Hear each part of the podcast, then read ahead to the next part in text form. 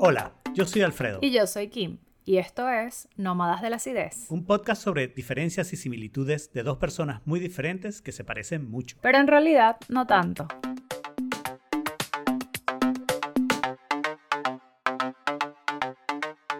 Bienvenido a otro nuevo episodio bono de Nómadas de la Acidez. Esta vez haciendo un recuento del episodio de innovación.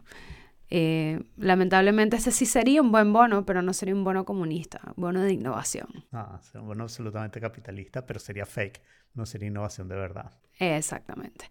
Bueno, y la respuesta, la, la pregunta, perdón, que ganó para responder durante el bono es si innovar se ha puteado. muy, muy políticamente correcta esa, esa la redacción de esa pregunta. Totalmente. Eh, bueno, no sé, si quieres, estoy diciendo que sí, en cierto sentido sí, porque una de las cosas que ha pasado es que has empezado a decir como que todo es innovación, ¿no? Y esto empezó, yo creo, para mí, hace 22 años, cuando Pets.com trató de decir que mandar eh, comida para perros eh, por correo, porque la comprabas en una página web, era una innovación que iba a cambiar el mundo, ¿no? Y aunque yo entiendo que es chévere para la gente que tiene perritos o mascotas y no sé qué, poder entrar a un site y poder pedir la comida y que te la mandan a la casa, eh, no es una gran innovación. O sea, antes eso lo podías hacer por, por teléfono y cuando no lo podías hacer en realidad era porque la comida para perro costaba mucho y entonces el transporte costaba mucho y entonces salía mucho más barato que tú fueras al supermercado y la compraras ahí. Entonces sí, la innovación se ha puteado porque empezamos a decir como que cualquier cosa es innovación y en realidad lo que es innovación debería tener algo de sorpresa, ¿no? Sí, eh, bueno, yo ahí tengo, yo sí siento, o sea, lo que pasa es que ahí creo que hay dos cosas que se confunden, porque la innovación sí tiene una, una metodología, ¿ok? O sea, eh, si hay una metodología que tú puedes eh, traer al, al método de innovación, sin embargo, para que de verdad sea una innovación, tú tienes que tener un componente en metodología, pero también tienes que tener un componente abstracto que tenga que ver con la creatividad. Y el problema es que la mayoría de la gente cree que porque me estudié la metodología, ya soy innovador. Y esas dos cosas no necesariamente son verdad.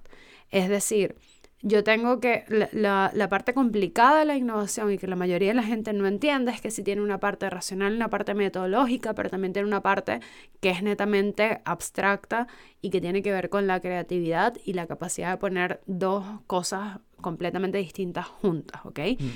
Y la mayoría de las, o sea, ahorita hay un boom porque sí está todo este tema de la creatividad y todo lo demás, y la gente le llama la atención decir, oh, yo soy innovador y soy el próximo Steve Jobs y no sé qué.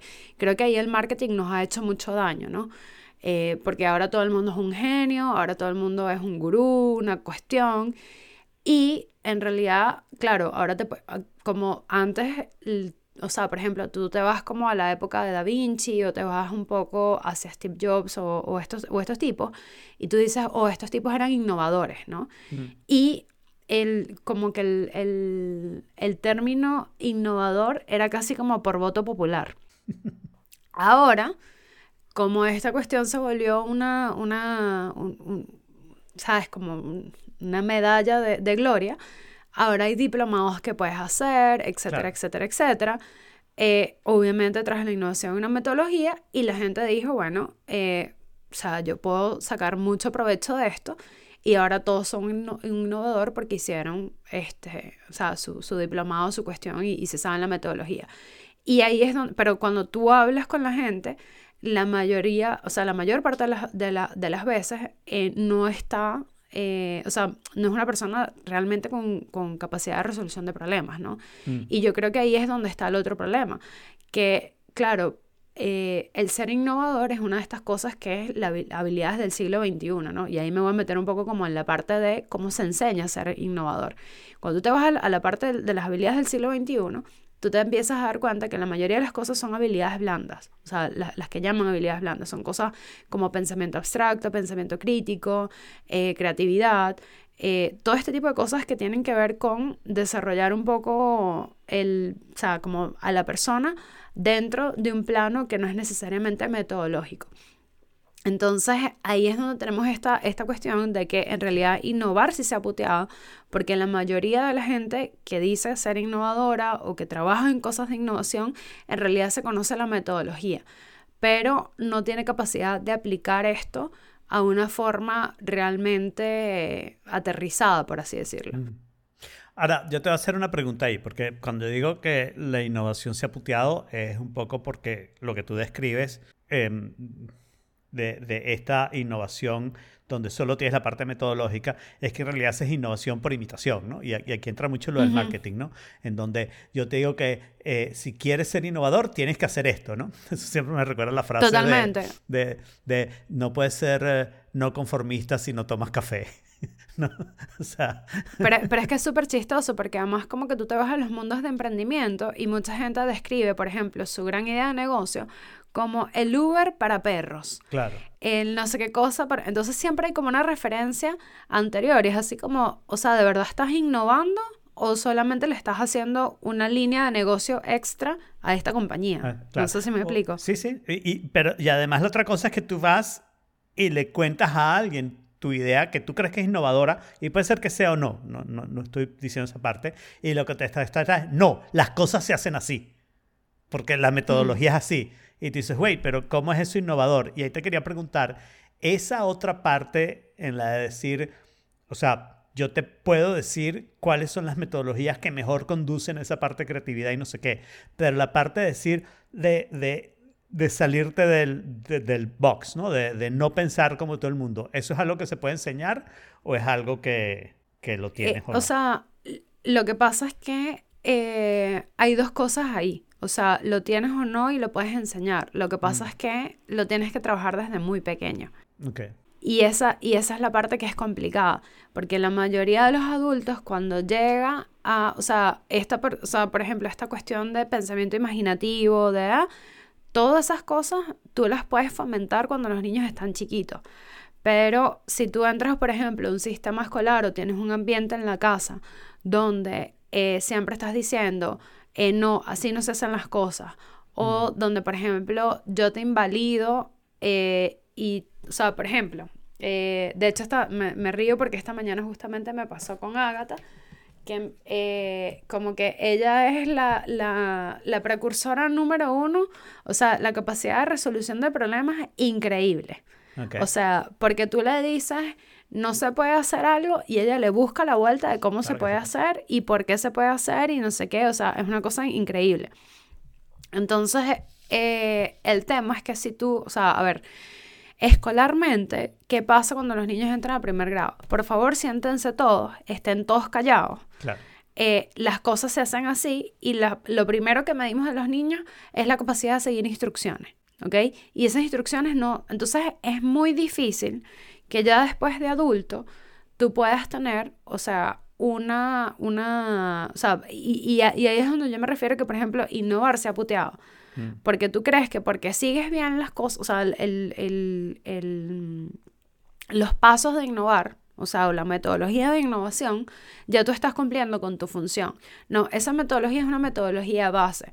Pero al mismo tiempo, tú tienes que tener la capacidad absoluta de poder mirar la, cuestión desde otros ángulos y agregarle componentes. Mm. Esto es como si estuviéramos haciendo una torta. Yo te puedo dar la receta del bizcocho base. Pero si tú quieres hacer una torta de fresa, bueno, tú vas y buscas las fresas y buscas cómo, o sea, puedes inventar cómo cocinar las fresas, de repente pueden estar caramelizadas, de repente pueden estar, no sé, eh, un puré de fresa y yo no sé qué cosa, y tienes la torta base. ¿Ok? Que después tú puedes ir adaptando.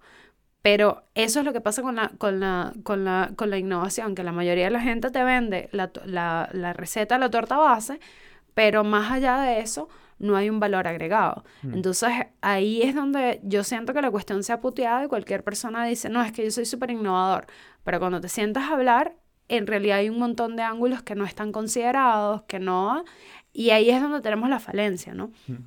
Eso que describes me recuerda, pero lo que dicen los niños pequeños entrando al colegio, etcétera, eh, me recuerda totalmente lo que yo pienso sobre la educación matemática, ¿no? La matemática que es el área más razonada, donde todo tiene su razón de ser y su fundamento y no sé qué, cuando entras en el colegio te enseñan a memorizarla. Entonces, claro. y termina siendo un ejercicio de frustración en vez de un ejercicio de, de, de creación. Claro, de, claro, y de desarrollar la lógica de dónde viene esto.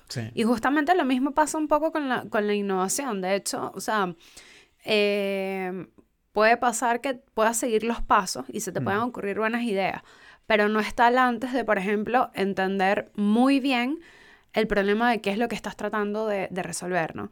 Y como de, llegar honestamente como a la raíz de por qué pasa lo que pasa. Sí. ¿Ok? Y el aprender a discernir, ok, si esto es lo que pasa, eh, de qué cosas me puedo hacer responsable yo con mi producto y qué cosas se escapan de mis manos. O mm. qué cosas, además del producto, tengo que hacer para que todo esto engrane bien. Entonces ahí es donde viene la, la, la o sea, creo que hay una mezcla que es como súper complicada.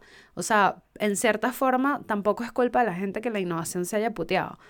Porque, eh, o sea, si tú no eres una persona naturalmente creativa, es muy difícil que tú puedas ver que no eres creativo. O sea, uno nunca sabe que algo le hace falta hasta que conoce eh, esa, esa, cuestión, ¿no? O sea, es como, no sé, eh, nunca, si nunca has probado la canela, no puedes decir, a mí me hace falta comer manzana con canela porque no sabes de la existencia de la canela. O sea, siempre has visto la manzana. Claro.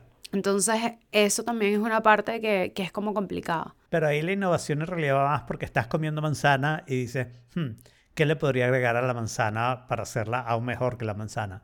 Y empiezas a tratar distintas cosas y probablemente la canela te termine gustando más que, qué sé yo, que tabasco.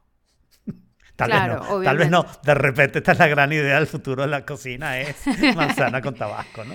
en, realidad, en realidad en México, en México hay, hay manzanas acarameladas con, con, con picante, así que... Está bien, sí, no me sorprende. Pero sí, el innovar en definitiva está... Y, y es, creo que hace falta también un poco... Claro, es una industria muy nueva, entonces también hace falta un poquito que se asiente la cuestión, como para que uno pueda decantar qué es humo y qué es de verdad verdad, ¿no? Sí.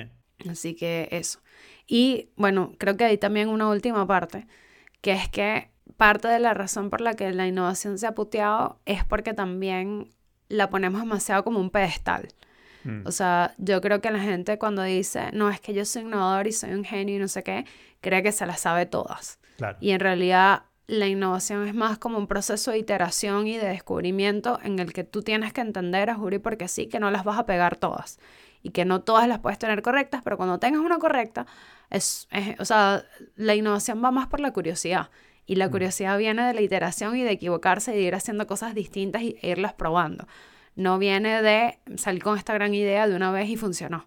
Entonces ahí también creo que es una, una, una gran debilidad para, para, añadirle este, leña como al fuego de, de que se putee. Muy bien, muy bien. Bueno, creo que eso es todo para este episodio bono.